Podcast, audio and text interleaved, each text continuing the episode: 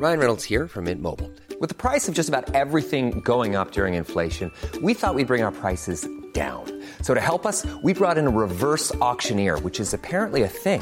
Mint Mobile unlimited premium wireless. Ready to get 30, 30, bit to get 30, bit to get 20, 20, 20, bit to get 20, 20, bit to get 15, 15, 15, 15 just 15 bucks a month. So, Give it a try at mintmobile.com slash switch. $45 upfront for three months plus taxes and fees. Promo for new customers for limited time. Unlimited more than 40 gigabytes per month. Slows. Full terms at mintmobile.com.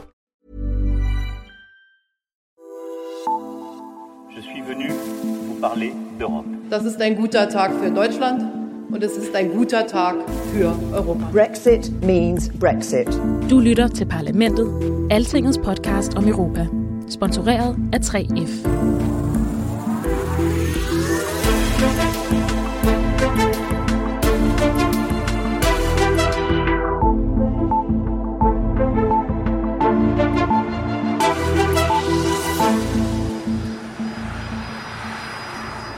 Det her er lyden af Mette Frederiksens fly med Dannebro på haleroret og det hele.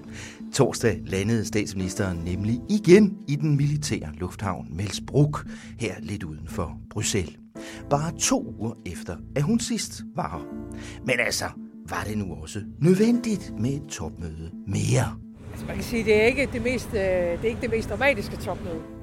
Nå, men hvorfor så overhovedet piske 27 landes ledere til Bruxelles? Og så endda på tværs af et europæisk kontinent, hvor pandemien covid-19 raser igen. Men det er jeg fuldstændig enig i. Det her møde burde have været afholdt som videokonference. Jeg har af flere omgange øh, foreslået at holde videokonference i stedet for at mødes fysisk. På video kunne det som end have været klaret. Har statsministeren mon ret i det? Det var jo altså godt nok blandt andet en snak om Brexit, som toplederne skulle have her torsdag. Forhandlingerne om fremtidens handelsforhold går ikke godt, og der blev sendt temmelig uforsonlige signaler fra for eksempel Frankrigs præsident. Nous n'avons pas choisi le Brexit. C'est le choix du peuple britannique. Det er ikke os, der har valgt Brexit. Nej, det er det britiske folk, siger altså Emmanuel Macron. Her hvor tiden hastigt er ved at løbe ud, så er også Europaparlamentet meget kritisk over for Boris Johnsons opførsel i forhandlingerne. Det siger Morten Helvig. Hvis det skal have nogen som helst form for troværdighed, at man indgår en aftale, så skal den aftale selvfølgelig også overholdes. Og hvis englænderne med åbne øjne krænker en aftale, de lige har indgået, jamen, hvor, hvor er troværdigheden så henne? Den radikale Morten Helve Petersen sidder som eneste dansker i parlamentets koordinationsudvalg for den kommende handelsaftale med Storbritannien. En aftale, som faktisk gerne skulle ligge klar sådan cirka nu, her midt i oktober. Det gør den så bare slet ikke. Hør Morten Helve forklare hvorfor senere i udsendelsen. Velkommen til den her uges europæiske podcast, hvor vi skal tale om topmøde, om covid-koordination, om klima og om Brexit. Mit navn er Thomas Lauritsen. Parlamentet er sponsoreret af 3F, fordi Danmark fortjener færre journalistik om EU.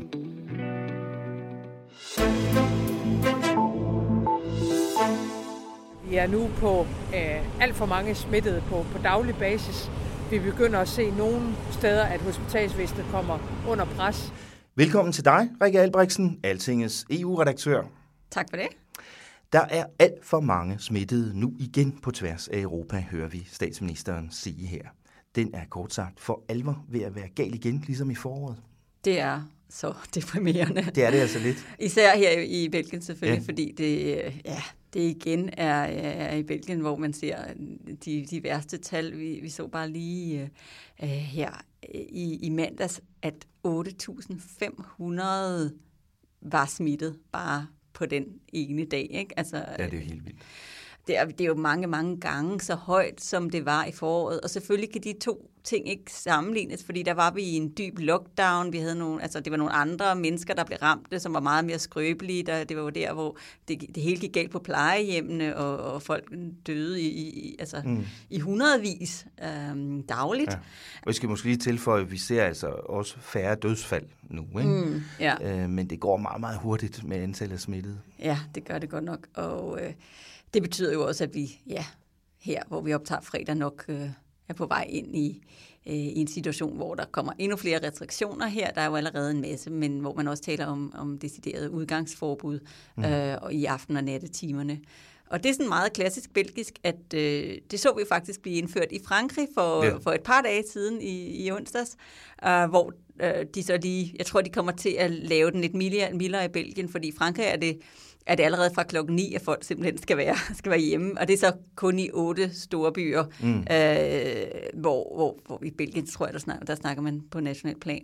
Øh, men i, det er sådan meget klassisk belgisk, at man lige sådan følger, Følger efter, efter hvad Ja. de gør øh, nede sydpå. Ja. Um, så ja, Men det siger jo noget om, hvor alvorlig situationen er nu i, i mange lande i ja, Europa, ja, og det faktisk. er bestemt ikke det eneste sted, hvor tallene stiger. Vi har også øh, over i øh, sådan mere øst på, blandt andet i, øh, i Tjekkiet, har man haft sådan 10.000 nye sager på, på en dag. Ikke? Mm. Um, og Østlandene var jo faktisk ellers ret forskånet i foråret, men der kan man se, at der er altså nogen, der kommer til at, øh, at, at, der, at kæmpe en, en, en ny anderledes kamp her nu mm. i, ja. i efteråret.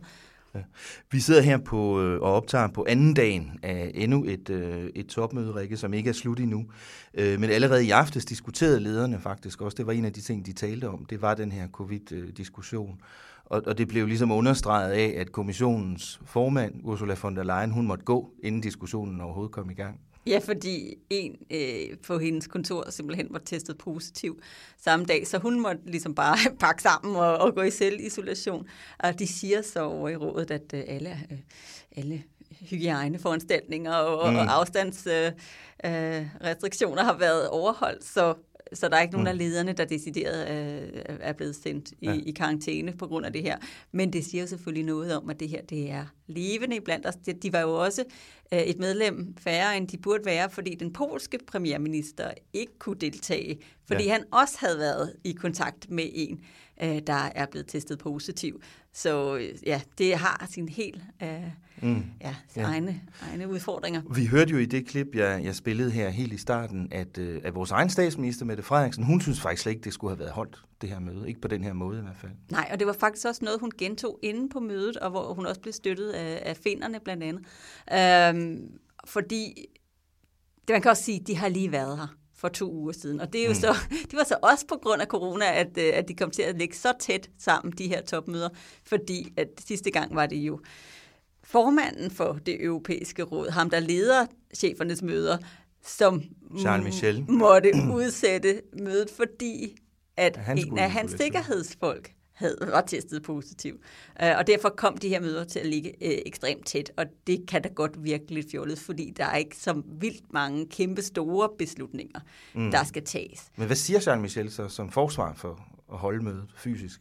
Altså det, der er den, den, det springende punkt i den her omgang, det er nok, at de skulle have en, en øh, diskussion omkring, hvad man gør i forhold til øh, Brexit, i forhold til Mm. den øh, forhandling, man har lige nu med britterne, som jo går ind i et absolut slutspil her nu, Mm. fordi at nu, er, nu er vi ved at løbe tør for tid. Det har vi jo sagt længe, men... Øh, nu men er vi det rent faktisk. ja, faktisk. Altså nu, nu er det der, hvor øh, hvis man skal nå at lave en aftale, som også skal godkendes på begge sider af kanalen, inden at britterne ryger ud af den overgangsordning, som løber til slutningen af året, så skal det altså snart være. Mm. Øh, og, og, problemet er, at vi er meget, meget langt fra at have en aftale. Ikke? Så det vil sige, der skulle øh, EU-lederne se hinanden i øjnene. Ja, det er en meget ømtålig, svær diskussion. Ja, den er så omtå- om, ømtålig, at de jo faktisk var blevet bedt om at øh, lade alle øh, mobiltelefoner og tablets og andre gadgets være uden for rummet, fordi øh, der skulle altså ikke være nogen, der var med på en lytter.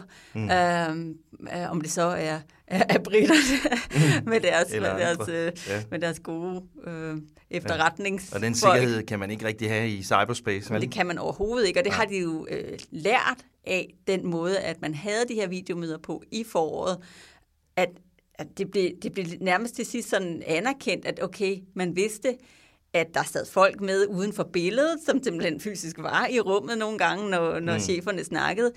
Der kunne, altså man kunne have en lille båndoptager kørende uden Mm. problemer, altså, plus hvad der så er af sikkerhedsproblemer med selve sådan forbindelsen, øh, når man kører sådan noget Ja. på video, og hvem der ligesom kan være med på en lytter der. Så, så det bliver sådan nærmest øh, en forudsætning, at det, man sagde i det, der skulle være et lukket, fortroligt rum, i virkeligheden nærmest mm. lige så godt kunne være sagt i offentligheden.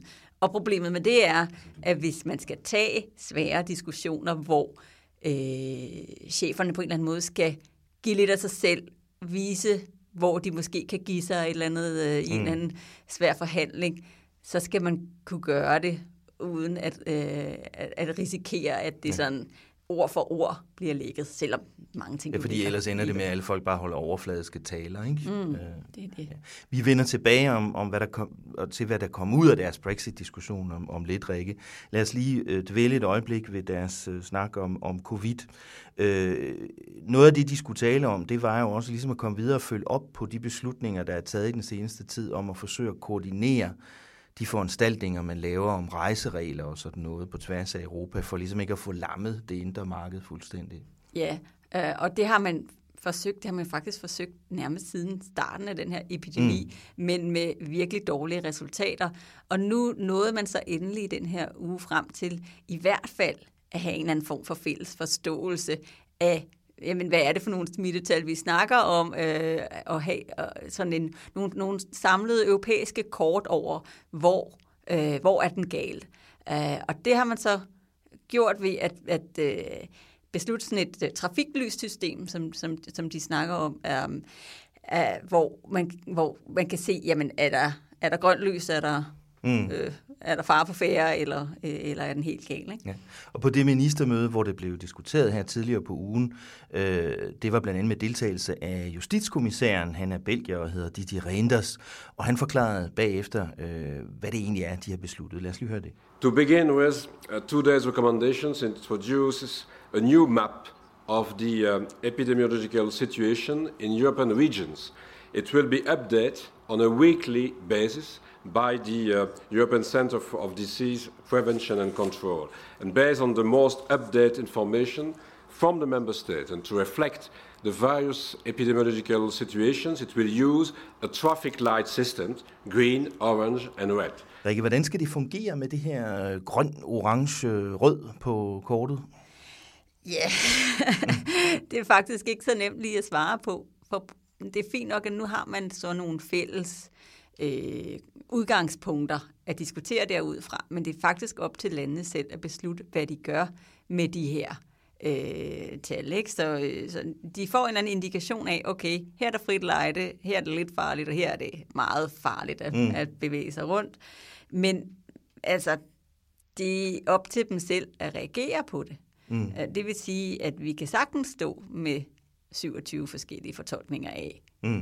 hvordan rejserestriktioner skal øh, skal, mm. skal laves, eller, eller ja... Vel, I Danmark har man for eksempel nu, nu nogle andre farvekoder. Ja, ja, og det er faktisk ikke sikkert, at man på nogen måde har tænkt sig at ændre på det. Det, det vil de så gå og summe lidt over her, fordi vi har jo det her, den her model, der handler om øh, gule og orange lande, øh, og, og der, der så man, man, er, man er, på den ene side, så støtter man op om, at, at vi gør noget fælles, så man alle kan se, at det faktisk vil give mening, hvis man øh, forsøgte på at mindske forvirringen, som det jo er, øh, og når man prøver på at navigere i øh, de restriktioner, der er på tværs af grænserne i Europa. Altså det er et, et kæmpe virvar lige mm. nu. Ikke? På den anden side, så er det her også bare national kompetence på et niveau, hvor det er enormt svært for dem at opgive nogen form for, for magt til Bruxelles. Mm. Uh, så, så, men altså, Problemet er bare, at øh, hvad, det, hvad det gør ved det, altså ved det indre marked, og den måde, som, som varer kan flyde på, som personer kan rejse på osv., det har jo en, en stor økonomisk konsekvens, og den er landene så bevidst om. Ja. Det er bare ikke sådan helt sikkert, at de kan rykke på det. Vi får se, hvordan de her retningslinjer vil blive fuldt eller, eller ikke fuldt. Altså mobilitet og, og, og rejser over grænser, det er en af de ting, som, øh, som kommissionen har, har forsøgt at koordinere. En anden ting, hvor der sker rigtig meget i øjeblikket, det er arbejdet på at finde en vaccine, og spørgsmålet om, når den så kommer en dag, hvad gør vi så med den, og hvordan sørger vi for, at den kommer ud til alle landene. Det kom øh, kommissionen faktisk også med et, øh, et forslag om øh, i den her uge. Det var torsdag lige i går, altså lige før topmødet startede. Lad os lige høre kort, hvad sundhedskommissæren Stella Kyriakides sagde om det. We do not yet have a safe and effective vaccine against COVID-19, but we're doing everything we can to ensure that at least one is produced as quickly and as safely as possible. Ja, som øh, kommissær Kyriakides siger her, så er der jo altså ikke en vaccine endnu. Øh, alle folk håber på, at den kommer i løbet af nogle måneder, måske i, i foråret. Øh, men det er heller ikke det, den her nye kommunikation fra, fra EU-kommissionen handler om. Den handler om, som sagt, hvad gør vi, når den kommer? Altså en forberedelse. Øh, og der opstiller kommissionen så forslag igen, retningslinjer, forslag til, øh, hvad medlemslandene øh, burde gøre ifølge kommissionen. Altså sørge for, at der er kapacitet til at få vaccinerne øh, ud til de rigtige mennesker og få dem vaccineret. Øh, sørge for, at, at det bliver nemt og billigt, øh, helst gratis faktisk, at blive vaccineret for, for folk i alle lande i Europa. At der er den nødvendige infrastruktur til det osv. Og så også sidst, men bestemt ikke mindst, øh, øh, kommunikere godt ude i landene, Forklar, hvad der foregår med de her vacciner, Rikke, øh, fordi det handler også om at skabe tillid og, øh, og skabe, hvad kan man sige, håb i øh, befolkningen for, at det her kan fungere. Og det var faktisk også noget, som, øh, som EU-lederne de diskuterede øh, torsdag aften. Det der med, at man, man har jo faktisk også situationer, hvor folk ikke rigtig øh, stoler på vacciner længere. Ikke vil lade sig vaccinere. Øh, ja. det, det, ikke? Og, det, og mm. det, det, er, det er et anerkendt problem. Mm. Og sundhedskommissæren sagde faktisk øh, i går på et tidspunkt, hun sagde, vacciner redder ikke liv, det gør vaccinationer. Præcis. Ikke? Altså, det hjælper jo ikke noget, at vi finder en vaccine, hvis ikke folk øh, vil lade sig vaccinere. Øh, og Stella Kyriakides øh, forklarede også lidt, lidt dybere, hvorfor det er så vigtigt øh, at finde den her øh, vaccine nu, selvom den jo ikke løser alle problemer på én gang. Vaccination is not going to be a quick fix solution. but it will play a central role in saving lives, in containing the pandemic, in protecting healthcare systems, and in helping to restore our economy. It will provide citizens with a sense of hope and what they also need predictability in their lives. Ja, som sundhedskommissæren siger øh, her, så handler det altså rigtig meget om, at vi alle sammen har brug for at kunne have et begrundet håb om at få et nogenlunde normalt liv tilbage en dag, Rikke. Øh, et andet spørgsmål, den her strategi øh, behandler, det er, hvem er det så, der skal have de her øh, vacciner? Det skal vi forhåbentlig først. alle ja. sammen på sigt, ikke? Men, øh, men nogen skal først i køen. Og der, øh, der foreslår de det, som jo altså giver udmærket mening for de fleste, at det skal være øh, altså dem, der er de svage i samfundet, det er de ældre, dem over 60, øh, det er dem, som er kronisk syge, mm. og så er det også altså de ansatte i sundhedsvæ- sundhedsvæsenet, men også andre, altså frontlinjearbejdere, som vi vil øh, kommet til at kalde dem. Og det kan jo være, det kan jo faktisk være rigtig mange forskellige øh, øh, grupper i, mm. i erhvervslivet. Det kan jo både være kastdamen og taxachaufføren og buschaufføren og så videre. Ikke? Det kunne også være politifolk eller redningsfolk eller mm. øh, mange forskellige øh, vigtige grupper. Øh, men spørgsmålet er så, hvad, hvad landene kommer til at gøre i praksis. Altså fordi igen, der er jo ingen, der kan tvinge hvert enkelt land til at gøre tingene på en bestemt måde. Det vi forventer, det er, at der nok når vaccinen er her, øh, kommer en eller anden form for fordelingsnøgle. Jamen, det ved vi allerede. Der ved land vi, at, skal have så så mange. Ja, at kommissionen ser på, okay, landestørrelse, antal doser, værsgo. Og så er den lagt over øh, på den nationale banehalvdel. Og så er det jo så, at øh, at det faktisk er op til landene selv at gøre, hvad de synes er bedst. Ja, og bestræbelserne på at finde en sikker vaccine og skabe fælles planer for at få de her mange millioner doser ud til hele Europa, når de engang er, er klar. De bestræbelser er i højeste gear nu. Men det var nu altså slet ikke det eneste, de europæiske ledere talte om i går. Now we all want to provide our children and grandchildren a sustainable future. And in order to be able to deliver that, we need to step up our combat against climate change. Rikke, det var så Sveriges statsminister Stefan Löfven, som jeg lige havde snuppet et klip med her. Han har jo allieret sig med Danmark og flere andre lande for at prøve at få nogle ambitiøse nye klimamål. Ja, det handler om målene for 2030, og det var dem, som vi så EU-kommissionen spille ud med i sidste måned. Mm. Fordi vi har i dag et mål, der hedder, at vi skal skære 40 procent i CO2-udledningen um, frem mod 2030. Men det er ikke nok til at uh, nå det mål, vi har om klimaneutralitet i 2050. Uh, så derfor så har kommissionen spillet ud med, at man skal hæve det mål til øh, mindst 55 procent. Mm. Og det var så første gang, at EU-cheferne sådan så hinanden i øjnene på det her spørgsmål og, øh, og tog en første drøftelse af, jamen, hvad siger man egentlig til det ude mm. i landene? Fordi at det, er, det er jo ikke alle lande, som ligesom Danmark har et mål om øh, at, at gå til 70 procent mm. allerede mm. i 2030. Det er det jo langt fra. Mm. Så derfor var det her sådan en, en vigtig første øh, sådan mm. orientering om, jamen, hvor, hvor ligger landene egentlig. Ikke? Men der er en gruppe lande, der presser på nu. Ja, med for inden der havde øh, 11 lande i alt med Danmark i spidsen så øh, lagt en erklæring på bordet, hvor de siger ja tak til det her mindst 55 procents mål. Øh, men derfra er der jo stadigvæk et ret så godt stykke vej op mm. til 27. Ja. Øhm, og det var da også ret tydeligt, at der var godt nok ikke nogen, der fejrede det her måltal af bordet til forhandlingerne, men der var også der var en del lande, som sagde, ja, det er rigtig fint, vi kan sagtens lave det her mål som overordnet EU-mål, men vi når det ikke. Mm. Øh, så, så, så, må der, så, må, så er der nogle andre, der må holde for. Der ja, var også... en ting er, undskyld, jeg afbryder dig, Rikke, men bare lige for at pinde det ud. En ting er, at man ligesom har et overordnet målsætning for hele Europa. Bagefter skal man så til at diskutere, hvordan når vi frem til det mål. Skal vi alle sammen skære lige meget, eller skal nogen skære mere end andre, og hvorfor det? Ikke? Ja, og der er det tydelige signal, at nej, vi skal ikke alle sammen skære lige, lige meget. Og der er en, et stort ønske om, at de bredeste skuldre øh, bærer de tungeste læs i den her øh, diskussion. Og det er jo så der, hvor det begynder at øh, blive lidt penibelt for Danmark. Fordi vi øh, er nogle af dem, der er rige, men vi er også nogle af dem, der har høstet alle de lavt hængende frugter på mm. klimaområdet, mm. som der overhovedet er, øh, virker det som om. Mm. Så, øh, så det er faktisk der, hvor vi er på et niveau, hvor man er begyndt at bekymre sig en lille smule om, hvorvidt at øh, man kan få en byrdefordeling senere hen, som faktisk giver Danmark et problem med, at man simpelthen skal over de 70 procent for at, øh, ja. at levere sin del af varen. Og det vil man ikke fra Socialdemokratisk side overhovedet. Og det sagde statsministeren faktisk også, da hun ankom. Ja.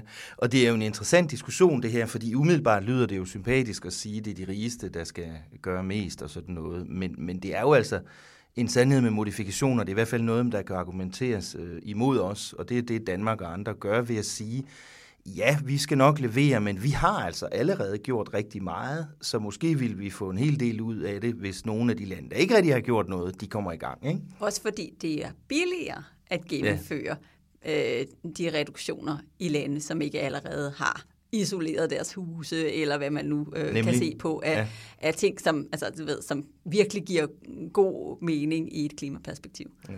Så det er en svær diskussion, der først lige er gået i gang, og et af de lande, der er mest skeptiske, det er jo Polen, og som du sagde tidligere, så var den polske leder der slet ikke. Nej, så det er også ja. det, at, altså, at vi har, ligesom har EU's enfant terrible på det her område, mm. øh, der ikke var i rummet, så, så er spørgsmålet også, jamen, hvad, hvad skal der til for, at de siger ja? Ikke? Mm. Men det var heller ikke meningen, der skulle besluttes noget om det. Øh, den her gang, de her diskussioner, de fortsætter frem til det næste ordinære EU-topmøde, som kommer i december. Men inden da, Rikke, der kommer der meget nok til at handle om noget helt andet end lige klimamål, for nu er Brexit for alvor ved at banke på døren igen. Our positions are been crystal clear from the day one of this negotiation. If you want access to our market of 450 million people, there must be a level playing field. That must be free and fair competition. It has been crystal clear. Hør nu her, kære britter, hvis I vil have fri adgang til EU's indre marked, jamen så skal det altså være på de samme betingelser som EU's medlemslande. Det gentog unionens chefforhandler Michel Barnier, som jo er franskmand, i aftes efter at de 27 landes ledere havde talt om forhandlingerne med Storbritannien. Hvad konkluderede de, Rikke Albrechtsen? De konkluderede, at det er britterne, der må rykke sig på det her spørgsmål. Og det er måske nok øh, sådan lidt arrogant at melde ud på den måde øh, i en forhandling, hvor man jo regner med, at der skal være en eller anden form for give and take, mm. øh, hvis man skal nå en eller, anden, øh, en eller anden aftale. Men der var der altså et ønske fra EU-ledernes side op at spille lidt hardball, fordi at øh, på en eller anden måde, så føler de, at britterne har ja, tædet sig en lille smule åndssvagt i lidt for lang tid mm. i forhold til øh, sådan noget som, altså netop at de, de truer med ikke at ville leve op til øh, den udtrædelsesaftale, som de selv har skrevet mm. under på, øh, og at, at de altså øh, på en eller anden måde gerne vil have adgang til EU's indre marked øh, på, på de samme vilkår, som de, øh, som de havde før, men at de ikke rigtig har lyst til at, øh, at binde sig til at leve op mm. til de regler, som resten af EU jo så lever mm. op til. Og det er bare det, som EU-cheferne ikke mm. rigtig kan lide. Og man kan selvfølgelig diskutere, om det er en god eller en dårlig måde at, at forsøge at bryde, komme videre i forhandlingerne på, men man kan i hvert fald se, at det ikke bare nogen lande, EU-lande. Altså, der er ikke, det er ikke divide and rule, som britterne havde håbet på, måske tidligere i den her proces, fordi det står simpelthen i konklusionerne øh, fra topmødet i aftes, der står på centrale spørgsmål for EU, er fremskridtene bare ikke tilstrækkeligt til, at der kan indgås en aftale. Mm. På vegne af alle 27. Ikke? Ja, ja, og netop, og at de nu venter på, at britterne de rykker sig først. Ja, og det er så det næste spørgsmål, ikke? fordi øh, Boris Johnson, han havde jo faktisk sagt øh, i sidste måned, at det skulle være nu. Ja, han havde sat en deadline. På plads. Ja, det var han, nu. havde, han havde sat en, sat en deadline den 15. oktober, og det var jo altså torsdag, den dag, ja. hvor øh, EU-cheferne mødtes. Og det var nok også en af de andre grunde til, at de øh, var lidt hårde i filten. Det var, at altså, de havde sådan set ikke tænkt sig at reagere på en ensidigt sat deadline fra den anden part, øh, som Boris Johnson lidt har hævet op af en eller anden hat, mm. øh, og så på en eller anden måde skulle øh, vise, at det var dem, der var parat til at, at, at give sig for at plise ham. Ja. Så, det, så på en eller anden måde, så, har, ja, så sætter man hårdt mod hårdt nu fra mm. begge sider. Og hvad så nu? Nu skal vi jo så høre, hvad Boris Johnson siger som reaktion. Ja, fordi nu må man så se, om de har overspillet deres kort fra EU-siden en, en, en, en lille smule, fordi nu er der altså sådan set en reel frygt for, at uh, Boris Johnson i dag, når han kommer ud og giver en spændt afventet tale kl. 12 europæisk tid, um, at at der, der trækker han simpelthen stikket på, på, på forhandlingerne og mm. siger, jamen så kan I rende og hoppe. Uh, for det er jo det, han har truet med. Det var det, han, der, som han sagde, at jamen så må vi jo uh, bare komme videre, ja. hvis der ikke var en aftale. Og allerede i aftes så vi nogle indledende reaktioner fra den britiske chefforhandler, som, som peger lidt i uh, måske i den retning. Ja, det, han, han udtalte i hvert fald sin, uh, sin skuffelse ja. og sin forundring over, at det er øh, britterne, der skal, der skal altså, bevæge sig, og øhm, på en eller anden måde bliver der, der bliver i hvert fald varmet lidt op til, at der kommer en eller anden form for stærk mm. og dyster udmelding.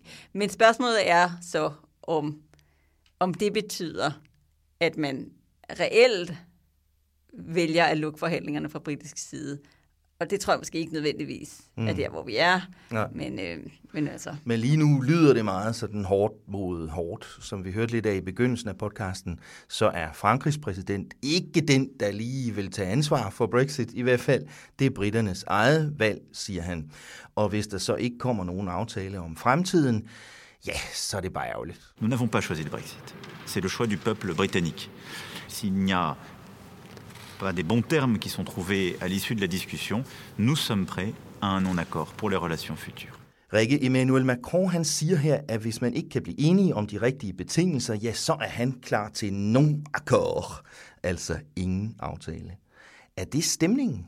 Nej, det er det ikke. Altså, der er jo ikke nogen, og heller ikke Macron selv, der er, der er interesseret i mm. Øh, ikke at få lavet en, en aftale med en øh, vigtig partner og nabo, mm. der ligger lige op af os, som er et vigtigt marked for rigtig, rigtig mange lande herunder mm. Danmark.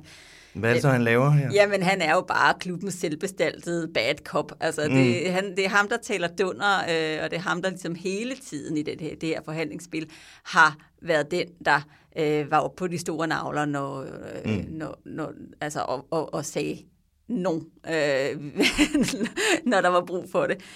Um, så er det jo vigtigt at lægge mærke til, hvad Angela Merkel siger. Ja, og hendes, altså hun er meget mere midtersøgende, og, og, og hun, altså, det hun siger er, men vi beder britterne om at gå kompromis, så skal vi selvfølgelig også gå på kompromis. Ikke? Så, så altså, hun har en meget mere forsonlig tilgang til det her, end han har.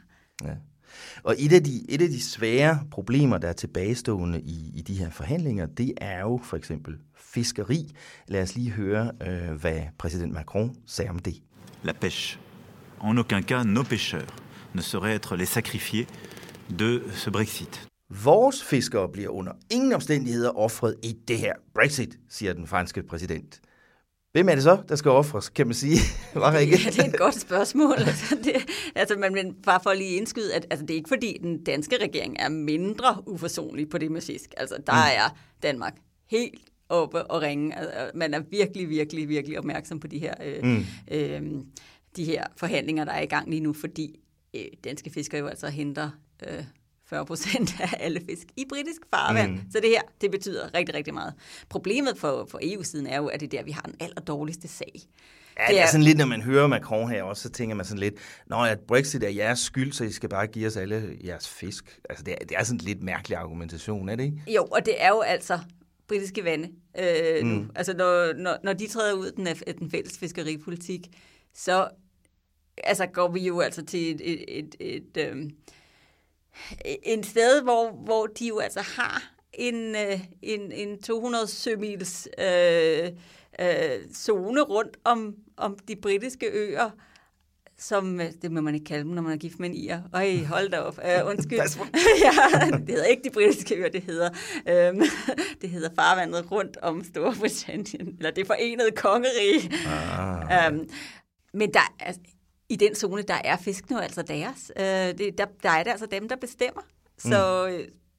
så, der, altså der, så der skal EU jo ind og have dem til at acceptere en aftale. Og det gør man jo så ved at lave sådan nogle, altså forsøg med noget, noget for noget, og se, om man, der er noget, som de gerne vil have, øh, blandt andet sådan noget som tilgang til vores øh, energinet, fordi de gerne vil eksportere øh, en masse, øh, en masse strøm til, til, til kontinentet, og øh, det kan også være sådan noget som altså, finansielle tjenesteydelser i spil, fordi at øh, City of London jo har en hel masse aktivitet over i, mm. øh, i resten af af Europa, som de godt vil blive ved med at have, øh, også efter, efter at de, der ikke er en, en aftale, øh, øh, en overgangsordning for mm. britterne længere. Ikke? Altså, så der, der, det er i hvert fald i mm. spil, mm. men, er, men vi kan det. ikke kræve det. Altså, det. Det er dem, der skal komme til truet. Ja, men der er dem på EU-siden, der siger, at, at britterne på den anden side sådan set måske godt kunne give sig lidt her på fisk, hvis de nu ville, fordi der er rigtig mange fisk i de her farvande. Måske også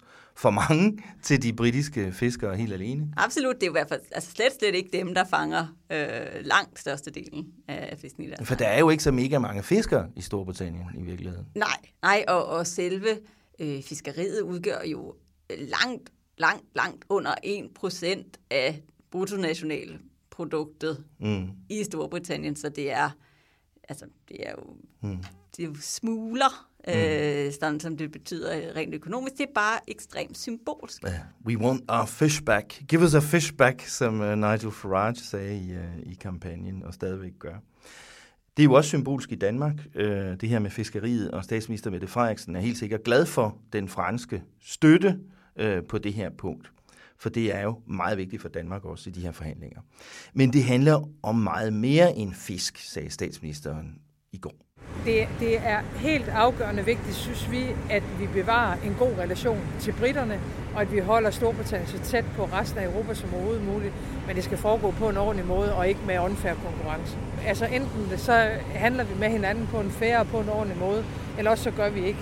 Så, så der er ikke, altså banen for kompromiser er ikke særlig stor, så jeg tror, jeg tror, vi må sige det på den måde, at det her bliver en, endnu en, en form for status, og så skal der forhandles videre øh, straks herefter. Rikke Elbriksen, banen for kompromiser er ikke særlig stor, siger statsministeren. Nej, og det handler jo om det, altså hele det her, vi også diskuterede øh, i starten, om, om muligheden for at have en eller anden form for færre konkurrence også efter, efter Brexit, hvor EU-landene altså bare står ret så hårdt, fordi at man ikke kan acceptere en virkelighed, hvor britterne kan gøre, hvad de vil i forhold til for eksempel at dumpe standarderne for, på arbejdsmiljø og miljøspørgsmål, eller hele masser af statsstøtte i virksomheder, som jo konkurrerer mm. en til en med europæiske virksomheder, for eksempel i Danmark. Og der er man bare benhård fra EU-siden, fordi at man tilbyder jo altså en aftale, der hedder øh, 0 mm. soltariffer og ingen kvoter eller noget, øh, uhindret adgang, så uhindret, som man nu kan, man kan få det, når man er et tredje mm. land. Øh, men i bytte vil man have en eller anden form for sikkerhed for, at mm. det ikke kommer til at være ja. på på ja. ulige vilkår. Og et andet stort udstående spørgsmål, det er det her med, hvem, hvem skal egentlig kontrollere, hvilken instans skal sørge for, at, at de her aftaler bliver overholdt senere hen? Det er det, fordi nu har vi jo et kæmpe tillidsproblem mellem EU mm. og britterne, fordi øh, at den, altså Johnson-regeringen jo har valgt at sige, at de, at de bliver nødt til for deres for at beskytte sig selv øh, at, øh, at lave nogle, en ny øh, indre markedslov for det indre marked i Storbritannien, Storbritannien ja. og Nordirland. Ja. Øhm, der bryder direkte med den skilsmisseaftale, som de har lavet med, med mm. EU. Og det har jo sendt nogle kæmpe chokbølger gennem, øh, gennem Europa, fordi hvis man har en partner, som man prøver på at indgå en aftale med, som man allerede har en international traktat med, som de så mm. siger, at de helt ensidigt har tænkt sig at bryde, mm. jamen hvad betyder det så for, hvordan de går til det der med mm. at leve op til den aftale, de så er i gang med at tegne ja. øh, med os nu. Og britterne har jo gjort et stort nummer ud af hele tiden, at de vil ikke have noget med EU-domstolen at gøre øh, Nej, i den, fremtiden. den er sådan en rød klud. Ja, og så er spørgsmålet, hvilken instans er det så, der skal sørge for, at begge parter overholder den her aftale? Ikke? Det er det. Så på den ene side har du et, et, et pres fra EU-siden om, at der skal være så, så hårdt opsyn som muligt, og på den anden mm. side har du, har du, har du britterne, som ja, har ser, ser EU-domstolen som virkelig, altså et fjendebillede mm. nummer et. Ikke? Ja. Hvad sker der så nu, øh, Rikke? Nu venter vi på Boris Johnsons tale her kl. 12, som du sagde lige før. Øh, om han vil vise tegn på at give sig, eller om han vil sige stop, træk stikket helt ud, eller om han sådan vil træde vande. Ja, yeah. og ja, det, jeg, jeg tænker, det kan godt være, at vi får, altså, der, der på en eller anden måde kommer noget teaterturen. Mm. Jeg vil tro, det, det mest sandsynlige er, at han, han, har, han har brug for at sige øh, noget, noget hårdt mm. her i dag. Men på en eller anden måde, så satser alle jo på, at, øh, at selvom gemytterne er sådan lidt i oprør lige nu, at man så kan fortsætte mm. forhandlingerne alligevel. Michel Barnier var meget klar øh, på, at han kan altså stille i London på mandag, og han forhandler gerne øh, hele ugen og igennem weekenden, og så kan man fortsætte i Bruxelles ugen efter, det skal ikke være det. Øh, altså, man, mm. man vil det ikke, fordi man ikke gerne vil prøve på at nå en aftale mm. og gøre det hurtigt. Øh, spørgsmålet er, om britterne stiller op, for lige nu har vi faktisk ikke noget næste møde som sådan, mm. i hvert fald i forhandlingsbordet. Man har et, et der handler om, om hele den der øh, jamen, hvordan forvalter vi skilsmisseaftalen og alt det ballade. Det, det øh, mm. som der er lige nu omkring det, det har man på mandag. Mm. Men det er et helt andet forum, det er et andet spor. Mm. Så, så selve altså, mm. det, forhandlingerne om, om en, en, en, en frihandelsaftale, de, de ligger sådan set en lille smule på is. Og der er virkelig ganske få uger tilbage nu, ikke? og der går rygter om alt muligt, om ekstraordinære EU-topmøder, den ene og den anden og den tredje dag i november og alt muligt. Ja, og det kommer jo øh, an på, om de har noget at snakke om. Ikke? Fordi mm. hvis der, de, altså, de kan jo hverken mødes, hvis der er en aftale, for så, så det kan de jo få nogle andre til ikke til.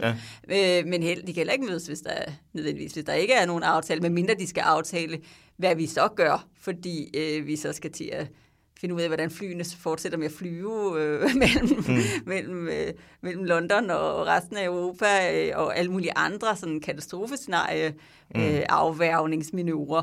Mm. Øh, men men altså, det, det kan også være, at de, de bliver nødt til at stikke hovederne sammen, fordi de simpelthen skal finde et eller andet sted, hvor mm. de kan give sig. Der er forudset et uformelt øh, EU-ledertopmøde i Berlin den 16. november øh, i forvejen, altså om noget andet der kunne de jo måske tale om det, hvis det bliver nødvendigt. Ja, men nu må vi så lige se, om de kan mødes. Om de overhovedet kan Man kan mødes. sige, at smittetallene i Berlin er utrolig meget bedre, end det er her i Bruxelles. Det er de. De er faktisk lavere end i Danmark. Ja, så på den måde i Danmark. kan man sige, at det, der, det er måske bedre, hvis de mødes der. Men, øh, men ja, vi får det se, være, om Mette der... Frederiksen om hellere vil flyve til Berlin, end flyve til Bruxelles. Ja. Det får vi se. Tak skal du have, Rikke. Nu er det blevet tid til ugens interview. Noget af det, der virkelig har rystet EU siden på det seneste, sådan som øh, Rikke Albrechtsen sagde øh, lige for et øjeblik siden, det er den britiske regerings fremlæggelse af et lovforslag, hvor de giver sig selv lov til at bryde dele af den aftale om selve Storbritanniens udtrædelse af EU, som allerede er indgået. Det er noget, som ikke mindst Europaparlamentet er blevet meget fortørnet over.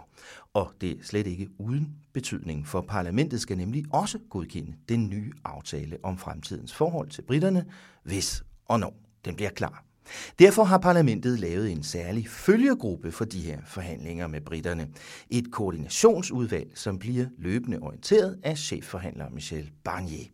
Den eneste dansker i det udvalg, det er den radikale Morten Helve Petersen.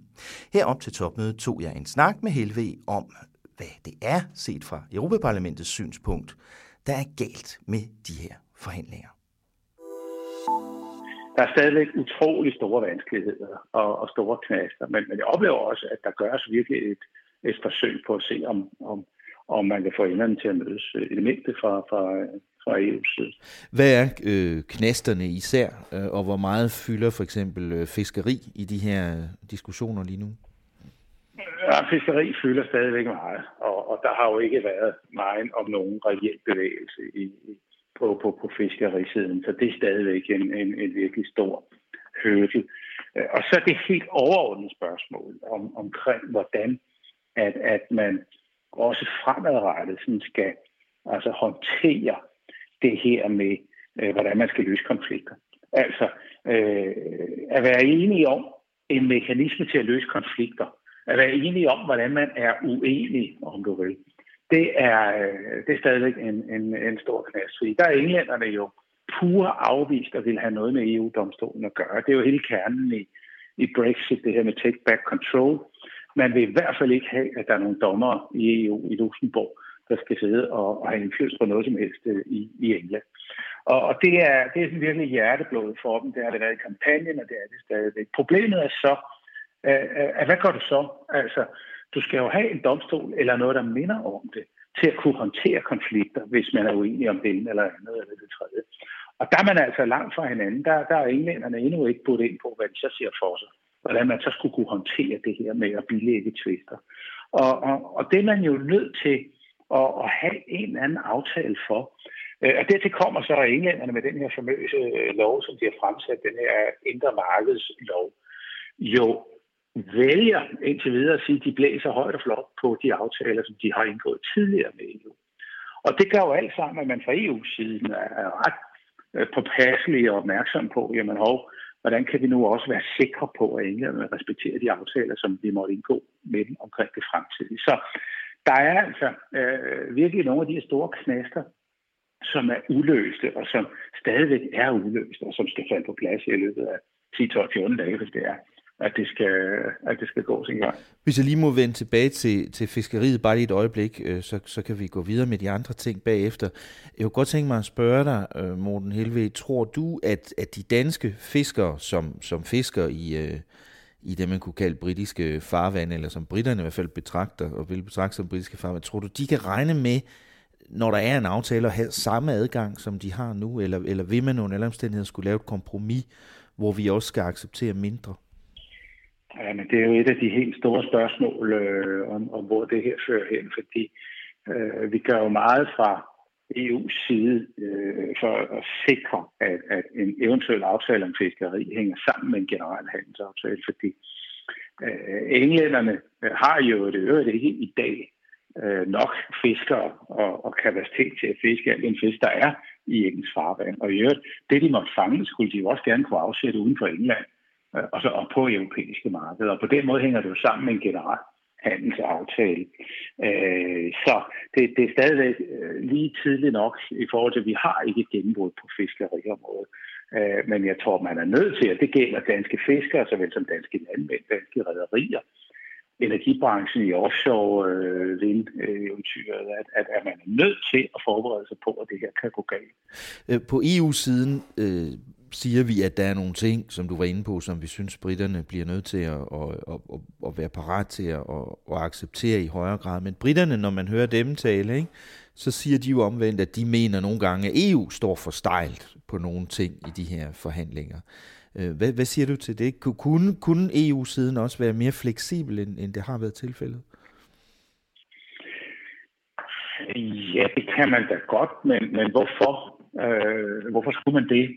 Altså, jeg hører til dem, der, der, der mener, at, at, øh, at hvis englænderne skal have adgang til det indre marked, så skal de jo også overholde de samme spilleregler, som vi andre skal at det nytter ikke noget, at man kommer ud med en aftale, hvor engelske virksomheder så kan producere og eksportere ind i det indre marked med eksempelvis nogle andre standarder for arbejdsmiljø eller, øh, eller den type ting, end det, som eksempelvis danske virksomheder skal producere under. Så altså, jeg, jeg, øh, jeg, jeg synes ikke, at det kan være rigtigt, at englænderne skal have nogle andre regler, nogle mere letlige regler øh, at konkurrere på i forhold til eksempelvis danske virksomheder. Så ja, man kan selvfølgelig godt være fleksibel, og man kan forære hele bundgården væk, men hvor skulle man det? Altså, hvis, øh, der, der må være en rimelighed i det her med, at man, man spiller efter de samme spilleregler. Og der er vi bare ikke endnu. Øh, du nævnte lige før øh, det her med, at den britiske regering arbejder med en lov øh, om Storbritanniens eget indre marked, som vi kalder det. Altså hvor de på en eller anden måde vil give sig selv mulighed for at bryde den udtrædelsesaftale, øh, der er lavet med, øh, med EU. Øh, og det vil EU have fjernet eller ændret. Øh, er det, tror du, et ufravigeligt krav fra EU's side? Altså skal den der øh, øh, lov, britiske lov, fjernes som betingelse for, at vi kan lave en aftale med dem? Ja, der har vi jo været meget kontante fra Europaparlamentets side, ikke? og der har vi jo sagt, at hvis ikke englænderne ændrer på de paragrafer i det lovforslag, der udtrykkeligt bryder med den aftale, de selv lige har indgået, jamen så kan vi ikke ratificere en, en fremadrettet aftale. Altså. Og det er jo fordi, at, at vi er dybt frustrerede og skuffede over, at englænderne, og det siger de jo selv, det har du engelske ministre, der har sagt højt og heldigt i, i, i Westminster i det engelske parlament, at man her selektivt vælger at bryde en aftale, man selv har indgået. Og det gør jo, at vi fra parlamentets side i hvert fald er ekstra opmærksomme på, at hvis det skal have nogen som helst form for troværdighed, at man indgår en aftale, så skal den aftale selvfølgelig også overholdes. Og hvis englænderne med åbne øjne krænker en aftale, de lige har indgået, jamen, hvor, hvor troværdigheden så henne? Så der har vi altså været hårde i filmen fra parlamentets side og sagt på at høre, hvis, øh, hvis der skal laves en fremadrettet aftale, jamen, så skal man også sørge for at respektere de tidlige aftaler, man har indgået. Ellers så kan det, ellers så, så kan det ikke blive til noget. Mm. Øh, I øjeblikket er det jo øh, blandt andet kommissionen øh, og en chefforhandler på vegne af, af medlemslandenes regeringer, der forhandler med britterne. Men som jeg sagde tidligere, så øh, øh har I en koordinationsgruppe i Europaparlamentet, der også følger det her meget tæt, fordi parlamentet skal jo godkende den her aftale øh, til sidst. Øh, og derfor kunne jeg også godt tænke mig at spørge dig, hvad er din opfattelse af, hvad parlamentets røde linjer er i forhold til en aftale her? Jamen, det er i høj grad det her med, at englænderne skal respektere den aftale, som de har indgået tidligere, fordi den rød klud i ude på, på, på os, at, at man åbent og frejdigt stiller sig op og siger, at det vil man ikke eller man fremlægger et lovforslag, der, der krænker det. Det er en rød klud i hovedet på, på Europaparlamentet. Ikke? Så kommer det her med, med fælles og ens spilleregler til at fylde meget. Det er der ingen tvivl om. Altså, at, at vi fra parlamentets side vil lægge vægt på det her med, at der skal være et sæt af spilleregler, som vi er enige om. Herunder skal der være også en afklaring på, hvad gør vi, når vi bliver uenige. Og det, det gør man jo tit og ofte, når man samhandler øh, med hinanden. Og derfor er det bydende nødvendigt, at der er et regelsæt for det. At der er øh, noget, man er enige om, hvordan man så håndterer, hvis det er, det kommer til en eller anden form for tvist øh, mellem to virksomheder eller to parter, eller, eller hvad ved jeg. Så, så, så det bliver altså vigtigt at overholde det, man selv har skrevet under på, og sikre, at der er nogle ens og fælles spilleregler, som, øh, som er gennemsigtige. Det, øh, det vil være ret vigtigt for parlamentet. Kan man forestille sig en situation, hvor øh, kommissionen og, og regeringerne i, i EU laver en aftale med, med britterne, og så siger Europaparlamentet nej til den? Du kan forestille dig så meget, og, og, og, jeg vil bare sige, at alt det, jeg har forestillet mig over de sidste 3-4 år om Brexit, det er blevet gjort til skamme hver eneste gang. Altså, så, så er jeg måske den forkerte at spørge, fordi jeg, jeg synes, det har været en lang nedtur i forhold til, hvad, hvad, hvad det burde og kunne have været. Øh, så ja, altså, øh, fantasien kender jo ingen grænser for, for det her, og, og for hvad det er. Altså, englænderne er løbet afsted med og, og har forestillet sig. Så ja, du kan forestille dig meget. Jeg tror og håber på, at der er et lille glimt af håb her i slutfasen, men, men der er godt nok store knaster, der skal høves af. Ja. Der er jo kun meget, meget få uger tilbage nu at løbe på. Øh, kan det overhovedet nås nu? At lave aftalen og få alle de her mange hundrede siders lovtekst øh, klar og så videre. Øh, er, der, er der tid nok? Jamen det skal der være. Øh, også sagt på den måde, at hvis, hvis viljen er der til det, så må man også finde en eller anden måde at håndtere det på med, med tidspresset, men, men det er virkelig i sidste øjeblik.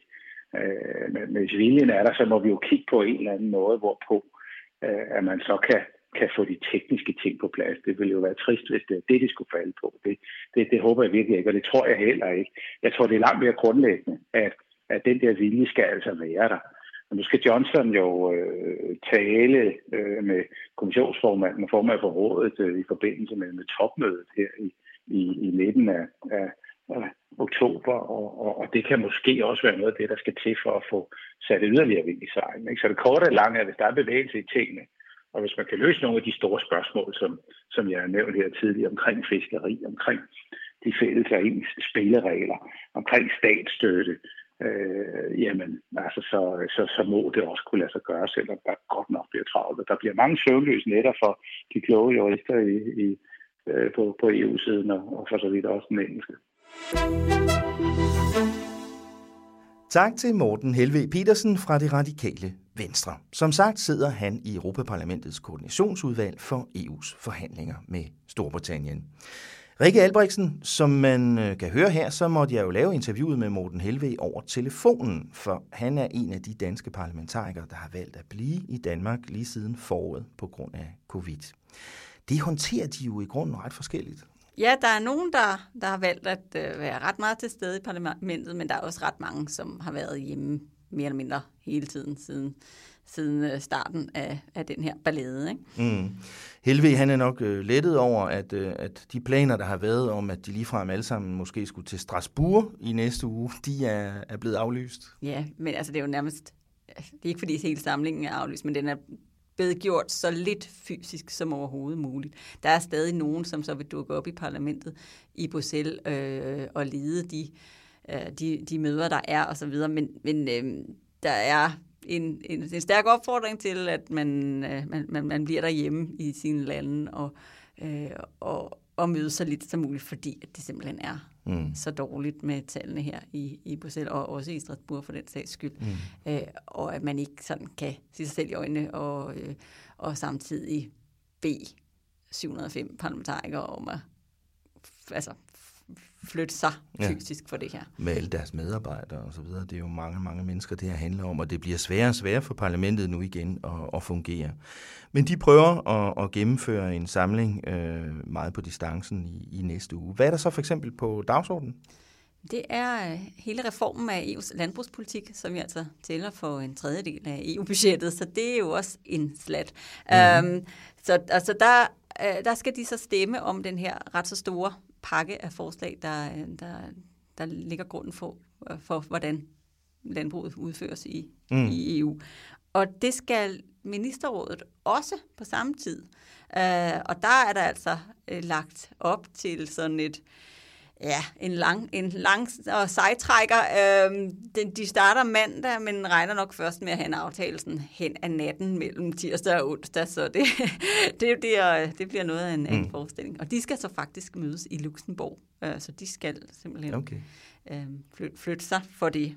Og det er jo sådan et stort slagsmål om, øh, om pengene, øh, rigtig mange penge øh, til landbrugene i, i Europa og forskellige typer øh, landbrug og den slags. Pengespørgsmålet er heldigvis afgjort, så det er faktisk kun principperne i, hvordan gør man det her, fordi det, var, det andet hører til under EU-budgettet. Men, ja. øh, men det betyder ikke, at det ikke er en stor ting. Det er jo altså øh, en, altså, det er jo levevilkårene øh, for, ja. for, for alle de europæiske farmer, og den måde, de, de skal indrette deres bedrifter på osv. Men så sker der jo altså også det, at, at når sådan noget her skal igennem Europaparlamentet, så kan der dukke alle mulige interessante øh, ændringsforslag op. Og der er også et i næste uge, og det er noget med vegetarburger. ja, eller det må du ikke kalde dem, hvis du Nej. spørger kødlobbyen.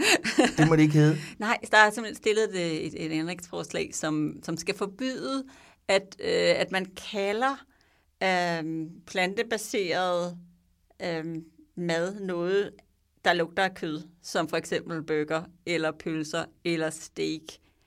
Um, så det, må ikke hedde grøntsagssteak? Eller? Det må ikke hedde vegetarbøger. Øhm, eller plantefars. Eller, altså, ja, det er noget mærkeligt. og det, så det, altså, det, har, det er et ret stort sådan, symbolsk slagsmål om, og det har virkelig fået landbrugslobbyen op at ringe. Altså, de har de taler om, at hvis man på den måde sådan misbruger sproget og, øh, og kalder ting det forkerte, så, så er vi på vej ud af kontrol, og at øh, det her handler om, at, at man er i gang med at hijacke vores mest dybt rodfæstet kulturarv, okay. hvis, man, hvis man begynder at øh, kalde en... Men har du det med det, Rikke? Du spiser jo ikke kød. Nej, jeg er vegetar. Hvad er det med din øh, kulturarv? Ja, ja men, altså, jeg har aldrig tænkt over i de over 25 år, jeg har været vegetar, at det skulle være et problem at kalde noget for en vegetarbøf. Ja. Altså, der må være nogle øh, store kødinteresser på spil her. Øh, der er jo ikke, der er jo ikke sådan lige pludselig en masse parlamentarikere, der er vundet op en dag og tænkt, jeg synes ikke, det skal hedde en veggie burger mere. Men det er en, ja, det er en lang og sej kamp, som de, som de kæmper på mange fronter. Der har, der har også faktisk været en sag ved EU-domstolen, som har afgjort, at man må ikke kalde øh, havremælk, soja, yoghurt, øh, mandelmælk for noget som helst med mælk i virkeligheden. Det skal hedde drik, eller hvad man nu... Hvis det ikke kommer fra en ko, så må det ikke hedde mælk? Hvis det ikke er et mælkeprodukt, så mm. må det ikke hedde mælk. Okay. Og der fik de altså EU-domstolens hjælp til at sige, at sådan er det. Vi får se, om noget af det her kan vedtages som ændringsforslag. Øh, tak skal du have, Rikke. Vi ses i næste uge, men altså så ikke i Strasbourg. Nej. Det var, hvad vi havde i den her topmøde-podcast fra Altinget. Tak fordi du lyttede med. Mit navn er Thomas Lauritsen, jeg er Altingets Europaanalytiker, og med mig havde jeg som sædvanligt vores EU-redaktør Rikke Albrechtsen. Pas nu godt på jer selv derude på det grønne, gule og røde Europakort. Jeg håber, at nogle af jer har haft tid til og mulighed for at nyde efterårsferien hjemme i Danmark. Vores podcast er sponsoreret af Fagligt Fællesforbund 3F, men Altinget har det fulde ansvar for programmets indhold. Tak for i dag på genhør i næste uge i Parlamentet, hvor Altinget taler om Europa.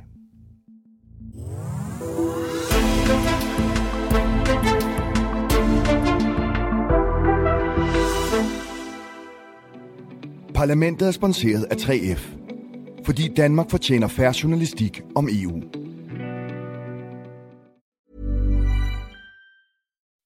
When you make decisions for your company, you look for the no-brainers. If you have a lot of mailing to do, stamps.com is the ultimate no-brainer. Use the stamps.com mobile app to mail everything you need to keep your business running with up to 89% off USPS and UPS. Make the same no-brainer decision as over 1 million other businesses with stamps.com. Use code PROGRAM for a special offer. That's stamps.com, code PROGRAM.